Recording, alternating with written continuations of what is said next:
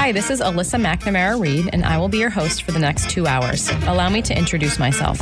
I am a certified financial planner practitioner and an investment advisor. I am co owner of McNamara Financial Services Inc. in Marshfield, Massachusetts.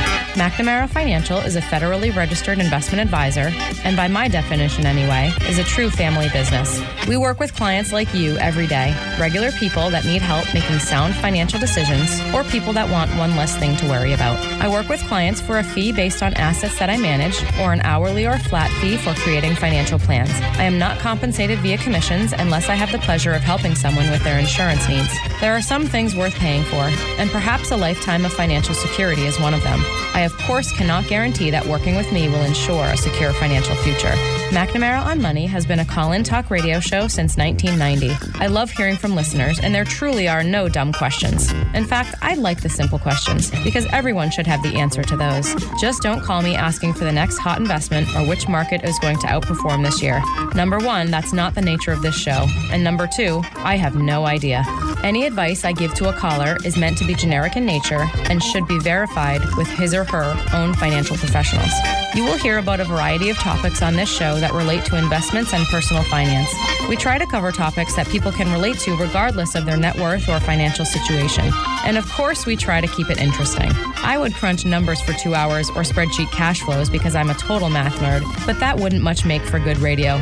Instead, I choose to educate people on topics surrounding big financial events in life, like marriage and divorce, kids in college, death of a loved one, career changes, and of course, retirement. I once heard that it is a smart man that knows what he doesn't know. I'm sure it was my dad that said that, and I'm also sure that it applies to women. That is why I invite guests onto my show that have expertise in different areas also related to personal finance. I feel it's important to note that the opinions of these professionals are not necessarily the opinions of McNamara Financial or any of its advisors. As long as we are on the subject of disclosure, I should note that while we may discuss investments and or markets on this show, that past performance is not indicative of future results. Thanks for tuning in.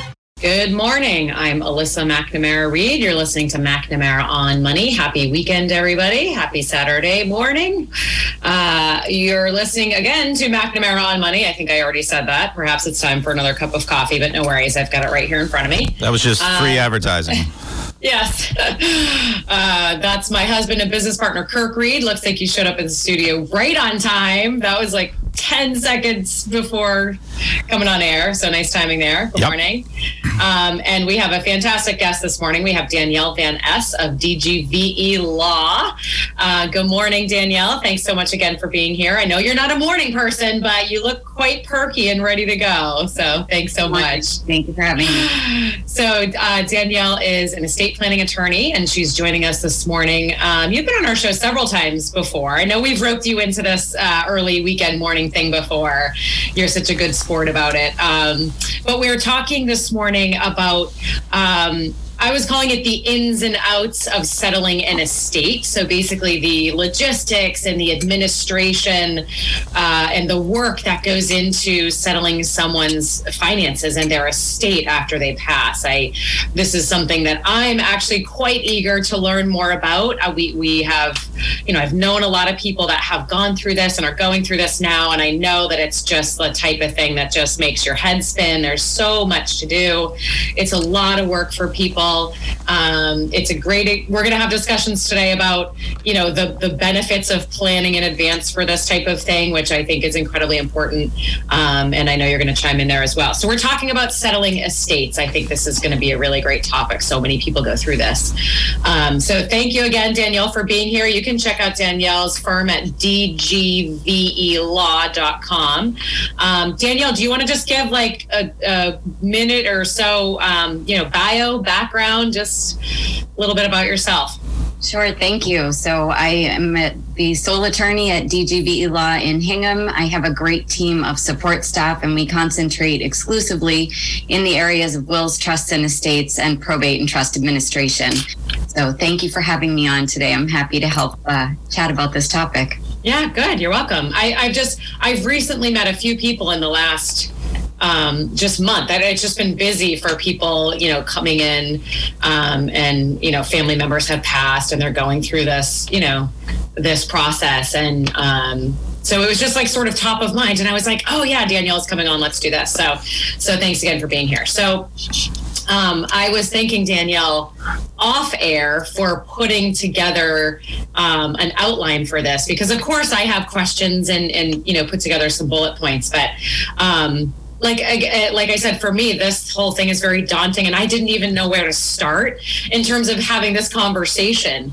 Um, so I appreciate you putting together the outline. So you had mentioned um, a good starting point was just you know like the things what do you need to like the first things you need to do before maybe you even hire an attorney um, do you need to hire an attorney you know things to think about fairly soon after someone passes you know it doesn't have to be immediate of course there's the period of grievance and all that.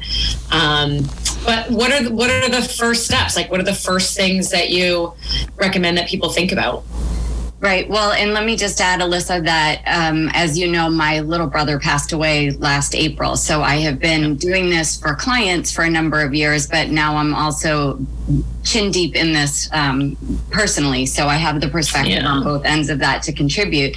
And I can honestly say that the very first steps um, are intimidating if you don't know where to begin, and particularly when you're in the middle of grieving. So I think there's yeah. a big difference when you know that this is coming or when it's a big surprise.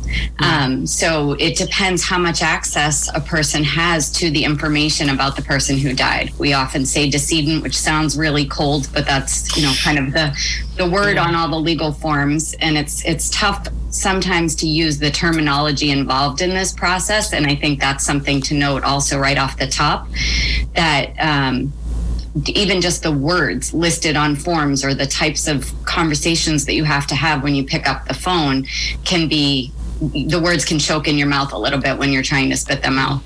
So that's step one is how much information did you have about the decedent, about the person who died? Do you have access to the paperwork that they had? Do you have access to the home?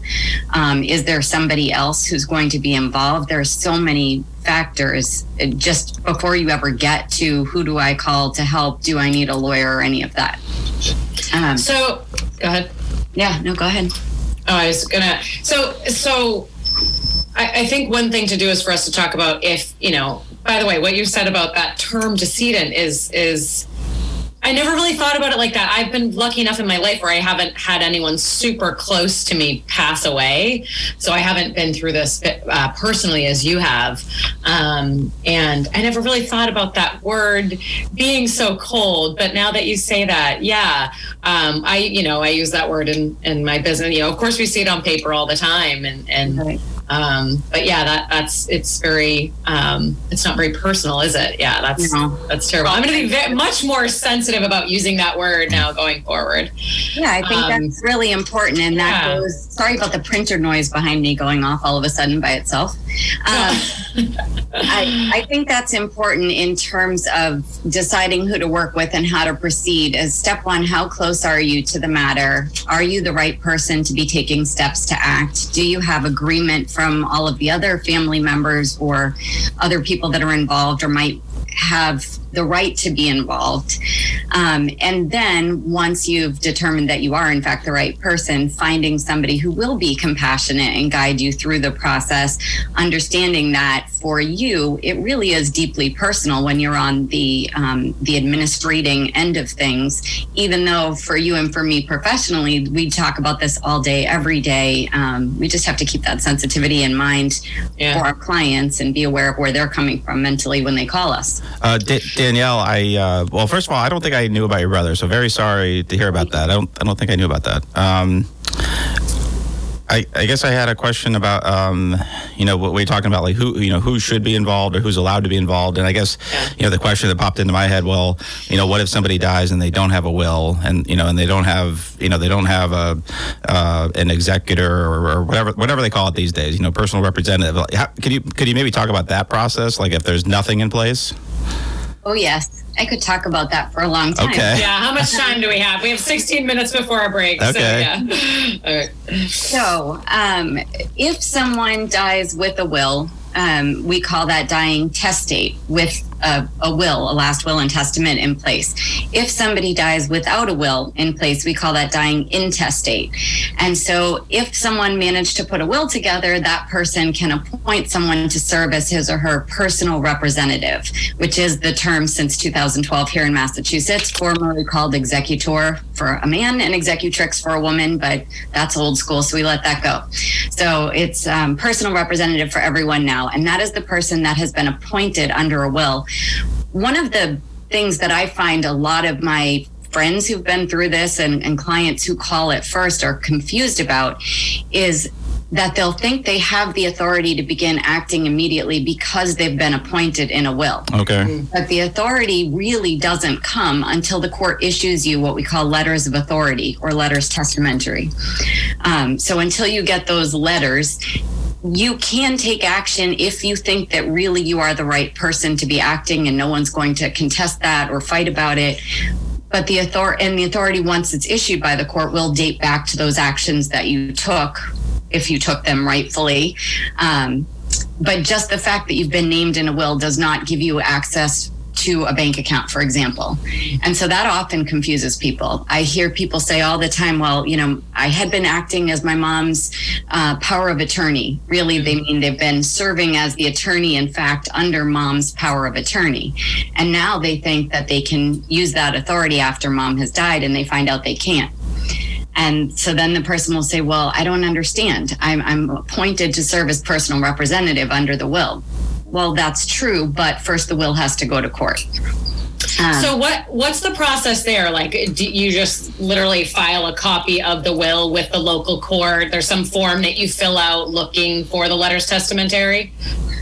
So that all depends. To sound like oh. a lawyer, um, we, we can't file a copy. It absolutely must be the original will. And so oh. that's step one. Um, and that can cause problems and oh. to Zoom hearings nowadays. Um, you absolutely have to have the original hand signed will. It cannot be a copy of the will. If you don't have the original will and you try to put a copy in, you have to go through all sorts of extra steps to prove that that was the original and final will, a true representation, and it represents what the person intended. So that's step one is wherever that original will is, that's key. And oftentimes people think they have the original and then hmm we see it, you know, we, we get hands on it and realize, no, this wasn't actually the original. This was a copy. Mm. Um, I would say in the before times, before COVID, probably once a month there would be an email circulated through the local bar associations looking for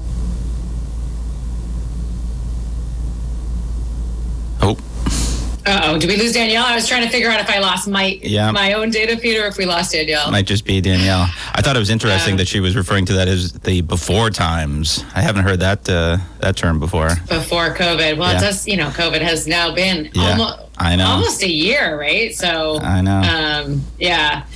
All right. Well, we're talking with Danielle Van Ess, DGVE Law, uh, of DGVE Law in Hingham. She's an estate planning attorney. She focuses her business on wills, trusts, and estates. And we're talking about the ins and outs of settling an estate this morning. We were just filling time while we waited for your Wi Fi connection there, Danielle. No, no worries. Oh, you're back. Welcome back. Um, where did she leave off, Kirk? Uh, you were saying uh, about in you know in the and I was commenting Danielle about you was calling the in the before times and yeah, you know and uh, and so yeah so okay oh, the, orig- the, original will. Yeah but now yeah but yeah. now you're saying yeah because when it's if it's virtual whatever it's like how do you show that it's if it's true and authentic and uh, you know uh, original? Uh, and the other the other question that popped into my head after you know when you when you uh, stepped out of there was you know how, yeah, how do you know that somebody didn't didn't there isn't another one, you know, a more a more recent yeah. one. Uh, how do you? I mean, how do you know that and prove that? And that's that's yeah. that seems to me mind-boggling about how, how you can prove all that. That's what courts are for, I guess, right? So, yeah. Yeah. yeah. That's right. And the, the process of administering an estate, particularly if it's a will based plan, by which I mean there's no trust involved and everything does have to go through the court process, then even though it can be really slow and frustrating and expensive, um, and we can gripe about it, and people say they want to avoid it, and I would tend to agree with them, uh, it really does serve a protective function to make sure that the will that gets put into the court and the distrib- distributions out of the estate really do go to the right people in the right way at the right time. So it does serve a, a good public service to go through that process. Um, in terms of your question, Alyssa, how do you know how to proceed? Step one is having the original will, if there is Okay. one. If there is one. And then you have to look at all of the assets. So that's the hardest part is you can't just take the will and file it. You have to Oh. find out what is there. Um, so you have to complete the, the necessary forms to file with the probate court. And you have to declare what was the value of all of the personal property of the decedent. What was the value of all the real estate in the decedent's name? Um, what other bank accounts, brokerage accounts? What what were all of the assets that they had that were titled in the name of the person who died? And depending on the total dollar value of all that, then there are different ways that you can proceed.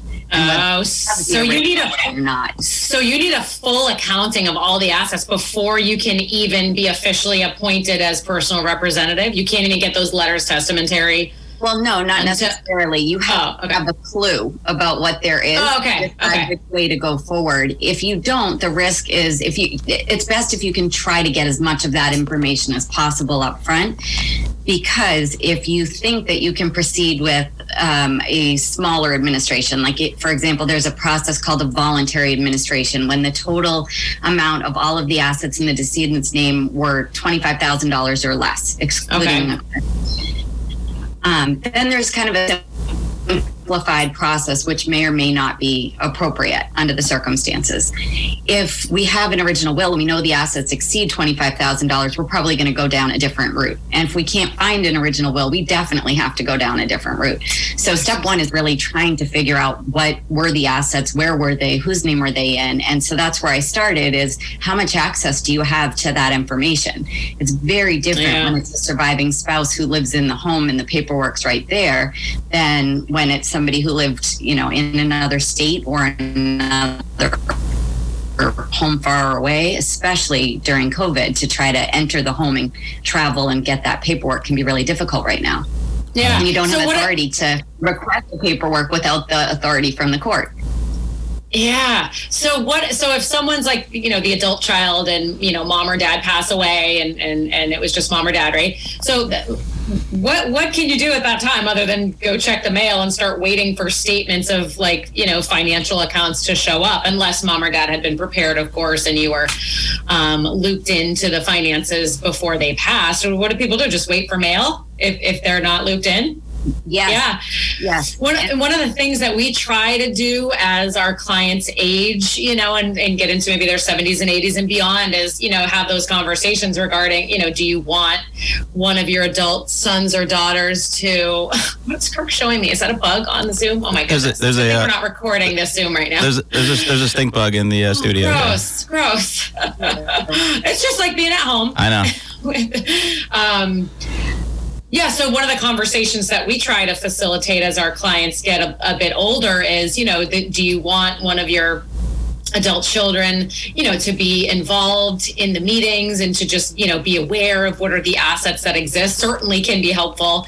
Um, you know, can be helpful, you know, during mom or dad's life and in terms of helping them with the finances, but also clearly after death. Cause like, what else do you do? And especially like you mentioned, if, you know, mom lived in Florida, for example, and you're up here in New England and what do you do? Fly down there and check the mail? And can you even forward the mail if you, if you're not right officially the personal representative you probably That's can't exactly right. To be Yeah. able to be able to get that information, you have to have physical access to the information. And if you don't, then you do the best you can do to find out what there was. Um, Yeah, okay. You make your best guess to the court and you request your authority to act.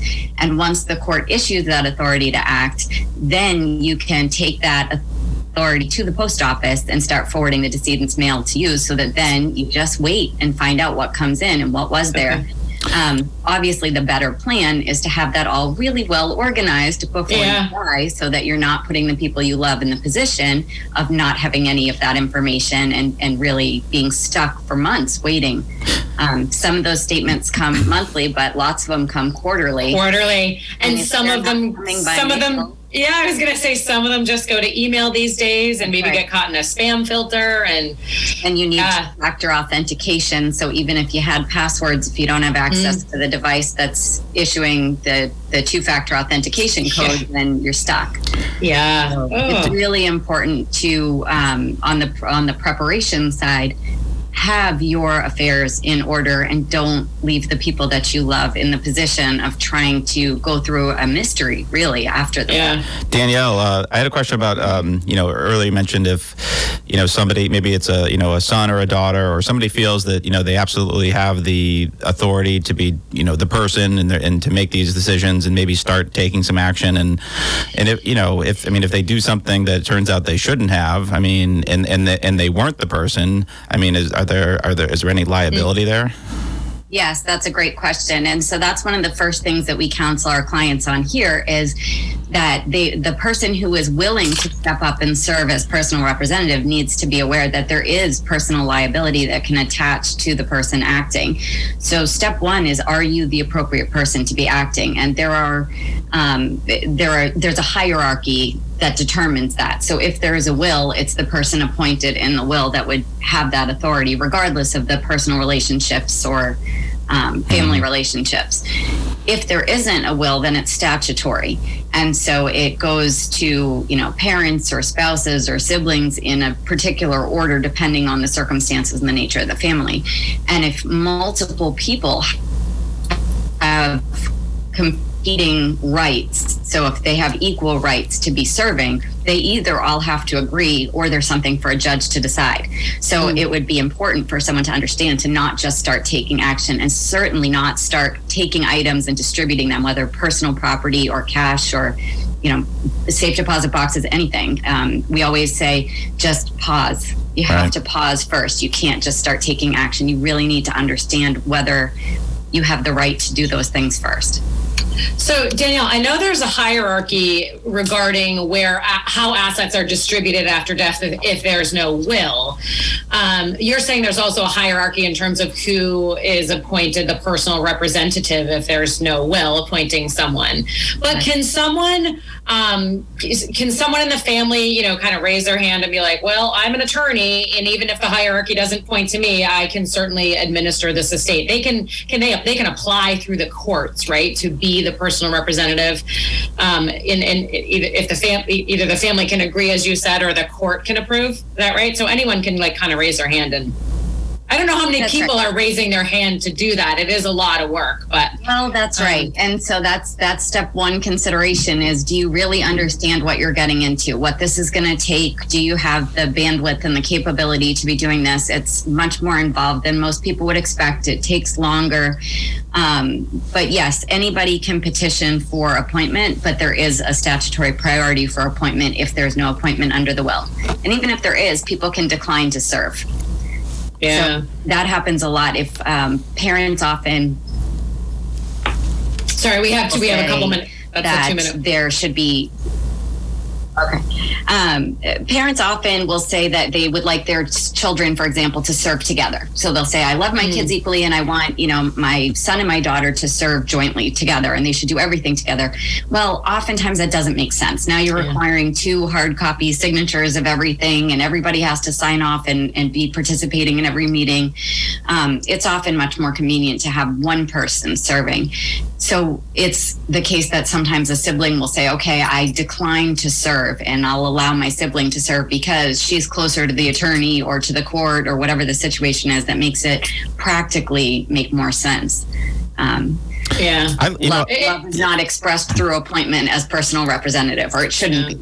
I feel yeah, but I feel like sometimes you know, and I've seen this with people that we've known and personally if there's two people or whatever you know it's you know uh, brother and sister and but if one person is appointed you know by the parents then the other person feels left out and there might be some division there and you know so that it, it- you know it's it's tough to figure out the exact right way to, to make everybody happy uh, but also but also be efficient um, yeah. So I think it goes to the planning end and setting expectations, and that's something that we concentrate on a lot in my practice. One of the things we do is issue issue a letter to the person who's serving in terms of what the expectations on him or her are, and then also a letter to all of the other people involved. Here's That- what to that's- expect. Here's yeah. what and here's why. That's Yeah. nice. Uh, communication is so key to the family members that are not the personal representative because they get nervous. Absolutely. They want to know about the money. We're going to continue this discussion. You're listening to McNamara on Money. We're talking with Danielle Van Ess, estate planning attorney, about the ins and outs of settling an estate. And we're gonna, just going to take a break and we'll be right back. And we're back. You're listening to McNamara on Money. I'm Alyssa McNamara Reed, joined this morning by my husband and business partner, Kirk Reed, uh, and estate planning attorney Danielle Van Ess of DGVElaw.com. Uh, that's your web address, DGVE Law um, in downtown Hingham and, or Hingham Square. I guess we call that Hingham Square. Um, and her website for more information about her firm is dgvelaw.com. I always just want to throw that .com right in there, but that's good advertising for you. People really know where to find you. Um, so thanks again for uh, being with us this morning, Danielle. Uh, we're talking about the ins and outs of estate administration. I was calling it like settling an estate. Very um, complicated, confusing, stressful process for families after someone passes. Not to mention, of course, the the grief that comes after someone passes. So um, we're just walking people through uh, some of the logistics, I guess, regarding this: where to start, what to do, things to think about, and of course, we're going to touch on all the reasons why planning in advance for this can be um, quite a stress relief. So, uh, thanks again for being here. So um, we've just been talking about like kind of the first steps. You know, where do you start? And, re- and really, number one is figuring out who's going to be the personal representative, um, whether they're you know either appointed in the will or if there's no will, um, you know, ha- either having the courts appoint someone or having the family agree um, to appoint someone and and um, or have a have the family agree who the court can appoint. I guess is the right way to say that. Yeah. Um, so uh, once, uh, what's the how long does it take for someone to be officially appointed and to get those letters testamentary? You had another word for them, letters of Testamentary. yeah. Oh, Uh, okay. letters of authority or letters, Letters of authority. Okay. or just plain letters. Um, Oh, okay. and Who's talking? Yeah. So that's a great question, Alyssa. And again, in the before times, I would have told you somewhere around four to six weeks. Okay. Right now, the courts are so overburdened and they're suffering from shutdowns and, and closures and all of the challenges that they're having. That's a, a big ship that they had that was not able to turn on a dime the way that a smaller um, Yeah. little office like mine was in terms of moving to fully remote practice and doing things like that. So the courts have really been struggling under the circumstances with the timing of things and they necessarily have to prioritize emergencies. Yeah. So what that means in effect is that things that are not emergencies sometimes are quite delayed right now. Um, also they are working remotely and very few people in person so we can file electronically into the courts um, but then we have to still send an original will. And so there have been challenges. Um, i had on one matter an original will that the court received and signed for and we got the return certified mail slip but the court couldn't locate the will and so then that delayed things months.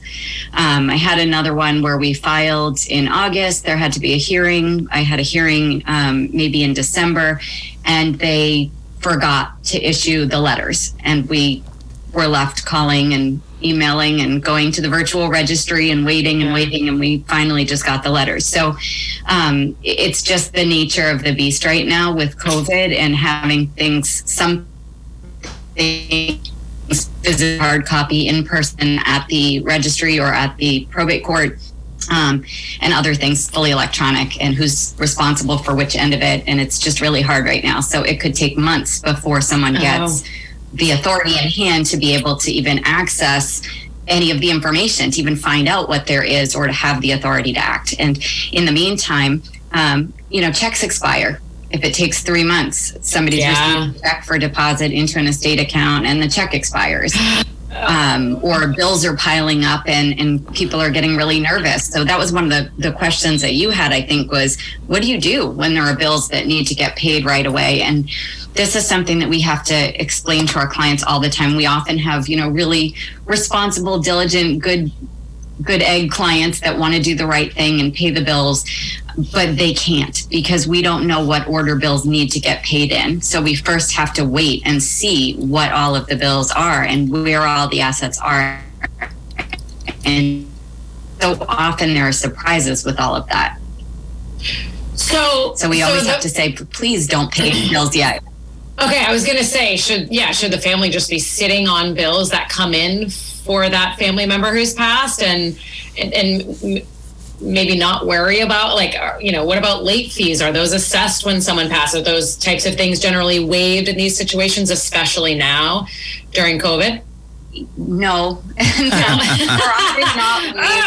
I know. It'd be nice. Yeah. Um, yeah. No, unfortunately, they're often not waived, and there are late mm. fees and penalties that can be assessed. However, um, it really makes a difference the circumstances. You know, lawyers get a bad rap for saying it depends, but it really does. Are yeah. you sure that there are sufficient assets to pay those bills, or might there not be enough assets to pay all of those bills? Um, we certainly don't want our clients going out of pocket and paying for things themselves that they might never get reimbursed for if there aren't sufficient assets to reimburse them out of the estate. And there's a priority in terms of what what bills have to get paid. Um, so, for example, you know the fees related to the actual administration come off the top. And um, fees related to paying taxes, and if it were necessary to reimburse MassHealth for any payments made on behalf of the person who died to provide for their health care before they died. Um, all of those things come well in advance of paying, for example, credit card bills okay. or other things like that. It might be necessary, for example, that utility bills get paid out of sale of real estate later, that they're not going to get paid out of, um, you know, cash that's sitting in an account. So, so first we have to know yeah. what we're dealing with before we start paying bills or distributing assets out. And it's really important that people understand that they really need to wait and gather information before they do that. And that can be tricky when it goes back to those expectations for everybody involved. Okay, so maybe start like either making a list or generating a spreadsheet of bills that are coming in, and and then the you know, attorney can help you prioritize. Um, but it sounds like you're saying never pay an expense of the, not of never, the maybe not never, but generally speaking, you're you're not going to want to pay an expense of the decedent out of your own pocket, right? And assume that you're going to be reimbursed. Is that is that right? Unless it's absolutely necessary. So um, you know, it, and it comes back to whether we're talking about a probate or a trust administration also. So it depends, but where okay. this conversation is more steered toward the, the probate side of things where there is not a trust involved.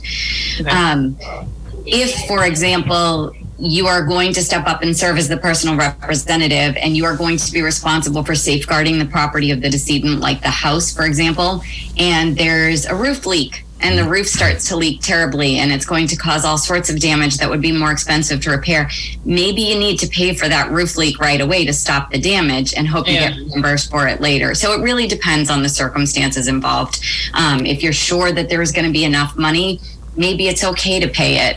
Okay. If you're not, maybe wait. So, one of the things that we do in my practice is we don't expect our clients to know any of this, understand any of the words, or know where to start. And that's what we tell them right at the outset: is you don't need to know anything to start. Just let us help you. And so, one of the things that we do is give them the spreadsheet. We don't expect them to figure out how to go create it. And if they have the ability okay. to use an electronic spreadsheet, we'll give it to them. Here you go, start tracking all of these things in this way if they don't, we'll talk to them about keeping a notebook and, and how to organize a notebook to do it by hand on paper if need be. So it's it's a discussion that involves the person who's going to be serving and their capabilities and the decedent and their assets and the circumstances where, and where everything is. And so that's why it all always depends. Uh, danielle i had a question. So this is you know one that pertains to our business and is all you know comes up. And you know we're talking about you know the the the lag the you know the lag time that occurs with this and you know what happens when somebody you know uh, a decedent has you know assets in the stock market you know something that's very volatile mm. going up going mm. down and you know who you know who's responsible for um, you know managing that and making sure that you know appropriate steps are being taken.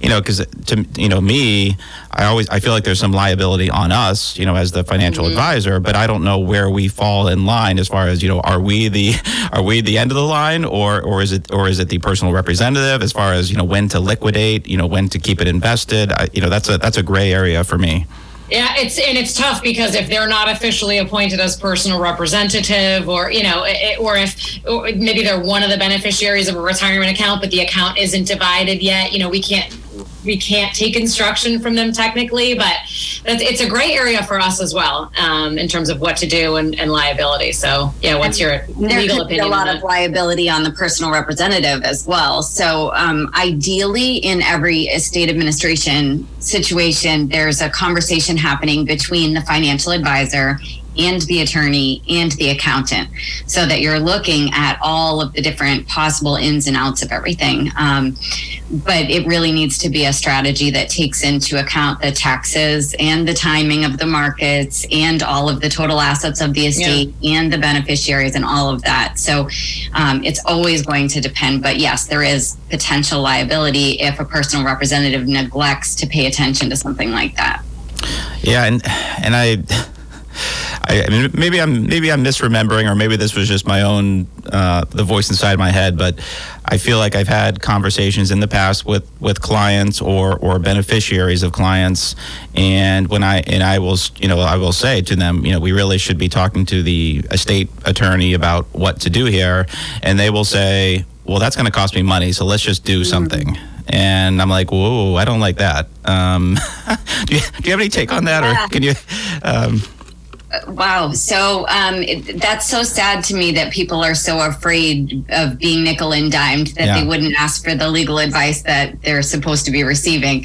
Um, one of the things that we do, again, in my practice is right at the outset is explain to our clients the steps that they can take that will help keep their fees down. So we understand that clients are going to be nervous about the expenses involved and the expenses in the beginning of these administrations are significant. There's kind of a lot of money that goes out right away. Mm because it's necessary to pay court filing fees and publication of notice fees that the court requires. And um, so the fees can you can approach a thousand dollars before blinking an eye just on all the filing fees.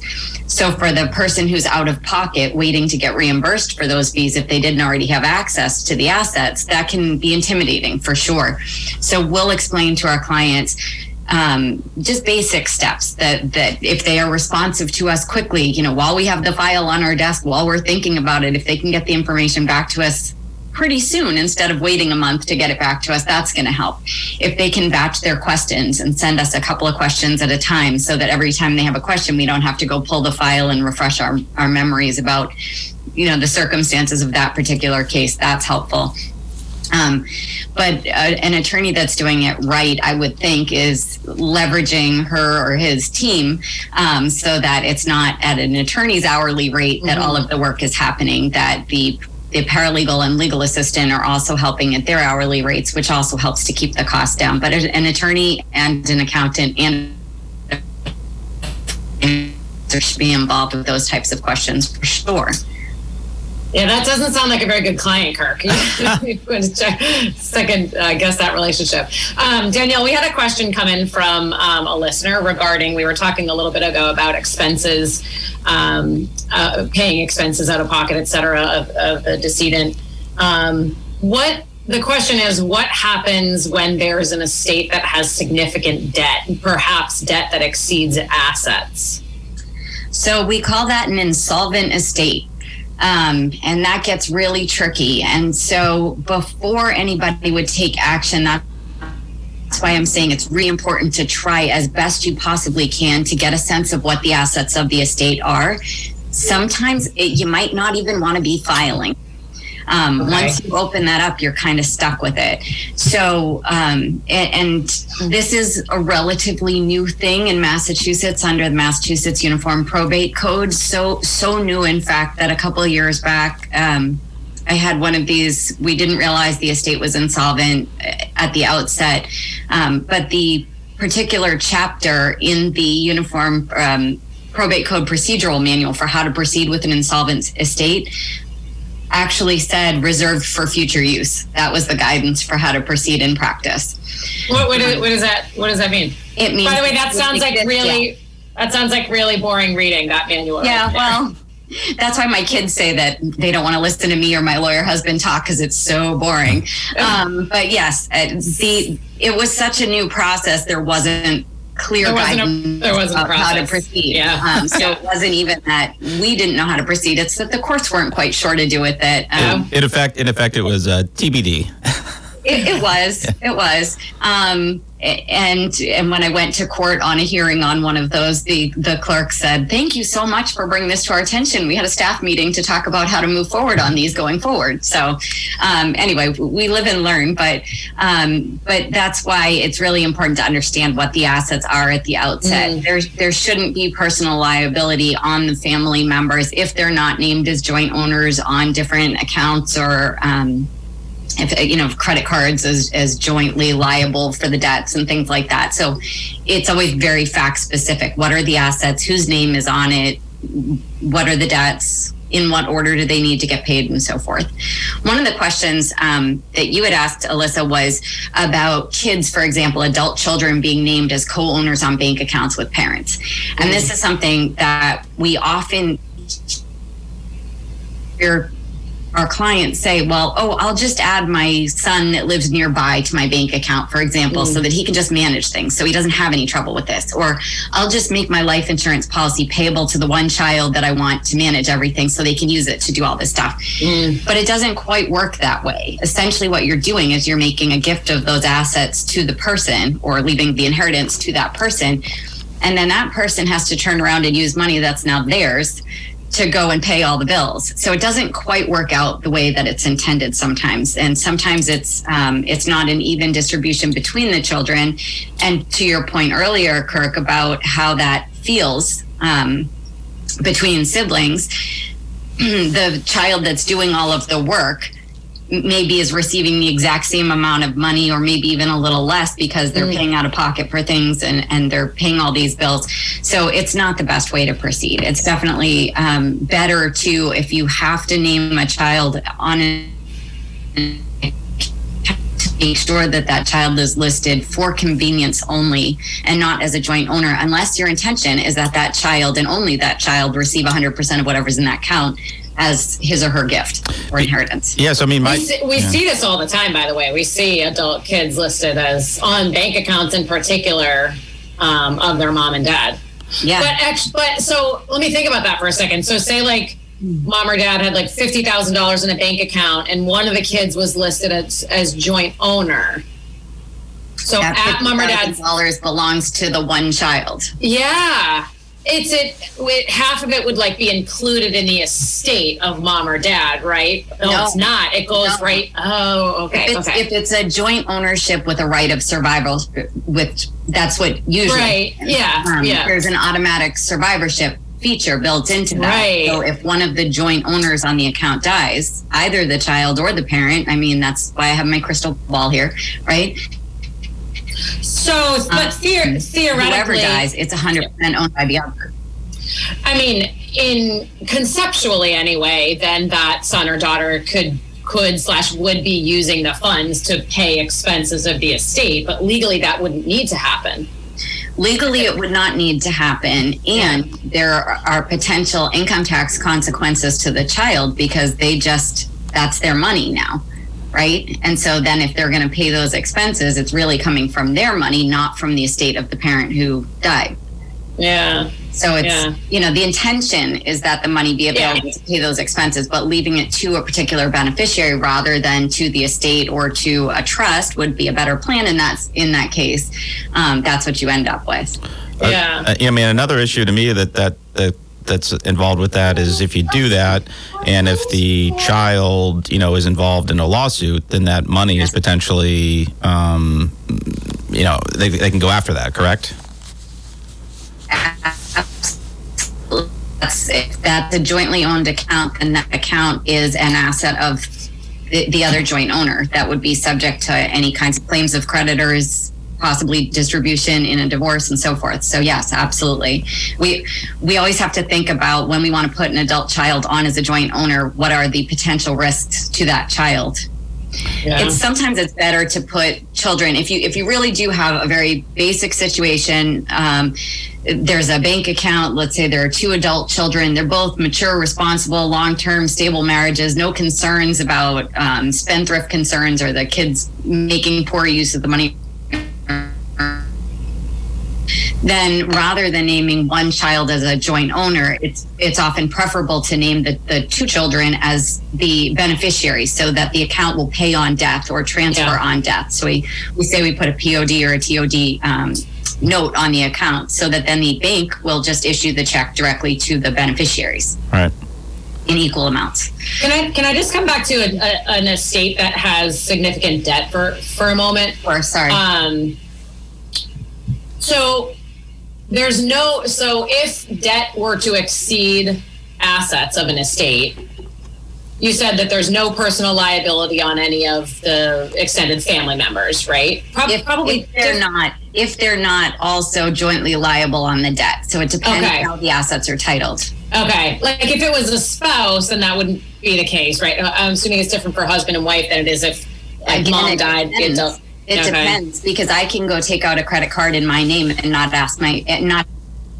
right, right, right. Okay, has the account and yeah. be liable on it. So it really depends exactly how the particular account is owned and who okay. signed as being responsible for it. And and did you say that if an estate is insolvent, meaning debt exceeds the assets of the estate, then it doesn't make sense to file with the courts? Is that what you said?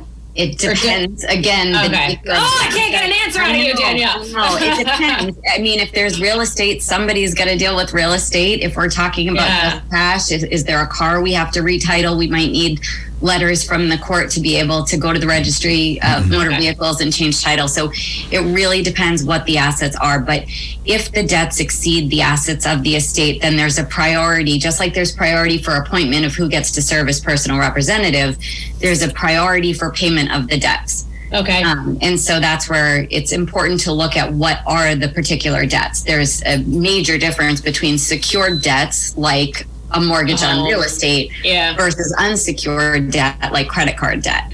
And okay. so obviously the secured debts are going to get paid first and paid all first. of that is coming after government um, you know taxes and and mass health and things like that. Okay, so ask your attorney. Yeah, ask your attorney. Get an attorney, ask your attorney. Actually, one of the things we sort of skipped over that I was talking that I was you know thinking we would address at the beginning is do you do you always need an attorney to go through this? Do, do people try to navigate this on their own? And are, are they? I, I, know you're not working with those people, but are can people be successful doing this without an attorney, without a legal background? Yeah. So in Massachusetts, it is possible to file pro se on your own and go through okay. the process. I would really not recommend that. And I am not saying that because I'm hoping to serve every single resident of the Commonwealth of Massachusetts. yeah, yeah. Um, I don't know that you have time for that, Danielle. Yeah, We've already talked about how busy you are. Yeah. Um, well, so it, the you would think that really straightforward. There are all sorts of published guides and um, instructions for how to complete the forms that are available. And we as attorneys find those confusing mm. and our paralegals find those confusing and in addition to that each county has slightly different procedural um, expectations let's say we're operating off the same set of uh, laws and statewide we have a procedural guide but county to county there are nuances. So in my practice, mm. we have county specific checklists. Oh. We know oh, okay. that, for example, because we're, we're, sitting right here in Hingham, uh, Cohasset is Norfolk, Hingham is Plymouth, you know, so we're in, in both mm. counties equally. Um, sometimes we're in Suffolk or Middlesex. They all have their different requirements. Barnstable, um, Nantucket, you know, they're all different. So we want to make sure that we're giving them exactly what they want, how they want it, in the right order. Because if we submit things in a way that doesn't want or expect, they will reject the entire thing and send it back. Or they'll hold it and ask for clarification, which will cause delays. So yes, it's possible to go it on your own. I really don't recommend it. If you start going down one path, um, there are three basic ways to proceed in the probate court. You can go with a voluntary administration if it's a very small estate. Um, you can go with an informal administration if you satisfy those requirements, or you can go with a formal um, the kind of full blown probate if you need that or if that's preferable under the circumstances. So if you were to start pro se and think you could proceed with a voluntary and then come to find out you can't, you really have to go formal. Or if you think you can go informal and you can't, and then you have to go formal, you're going to pay the filing fees and complete all of the forms twice, which is not a good use of anybody's time or money. So it yeah. really is preferable to have the advice and counsel of someone who does this specific work because it's, it's nuanced and detailed. Yeah, I'm assuming it. I'm assuming it makes. Sorry. Oh, go ahead. Sorry, your Wi-Fi is breaking up a little. I know. I'm sorry. I, I won't say That's the name of the company providing it. I'm um, Come on, downtown Hingham. Come on. Seriously. Yeah. Um, I, so in other states, it's actually necessary, or it may be necessary to have an attorney. So um, I, I mm-hmm. had oh, to hire an attorney licensed in the state where my brother died to help me with administering that mm-hmm. estate, and it's so different. It's been actually, um, it's so strange. You know, it's it's very obviously it's deeply personal to me um, but it's also been academically interesting how very different all of the processes and procedures are state to state. So depending on where the person's located that might matter as well. And if there's property in another state, I think we were going to talk about that. That might lead yeah. to additional complications. save that for after the break. We have like a minute or so before we have to take a break. But just a quick question. I'm assuming it makes sense for people when they ask me, you know, I need I need an attorney, you know, who do I go to? I'm assuming it makes sense to kind of to start with the attorney that drafted the legal documents, assuming there was a will and a trust, potentially, et cetera, drafted. It makes sense to start with that attorney in terms of settling the estate, assuming they're still in practice, right? And then if they're if for whatever reason that doesn't work, then look for another attorney. Is that generally what you'd recommend? Often, yes. If the drafting attorney is holding the original will, if the drafting attorney has all the underlying financial information, has all the background family information, certainly that yeah. would make it a lot easier. Yeah. So would depend on how the drafting attorney's practice is structured and whether they have all that information kept in touch or if they did a will, you know, on a yeah. basic form years ago and haven't seen the person in 20 years. Okay. Then it probably all doesn't right. matter much. All right. We'll talk about that after the break. You're listening to McNamara on Money. This is Danielle Van Ess, DGVE Law in Hingham. We're talking about the ins and outs of settling an estate after someone passes. I'm Alyssa McNamara Reed, and we're just taking a quick break. We'll be right back.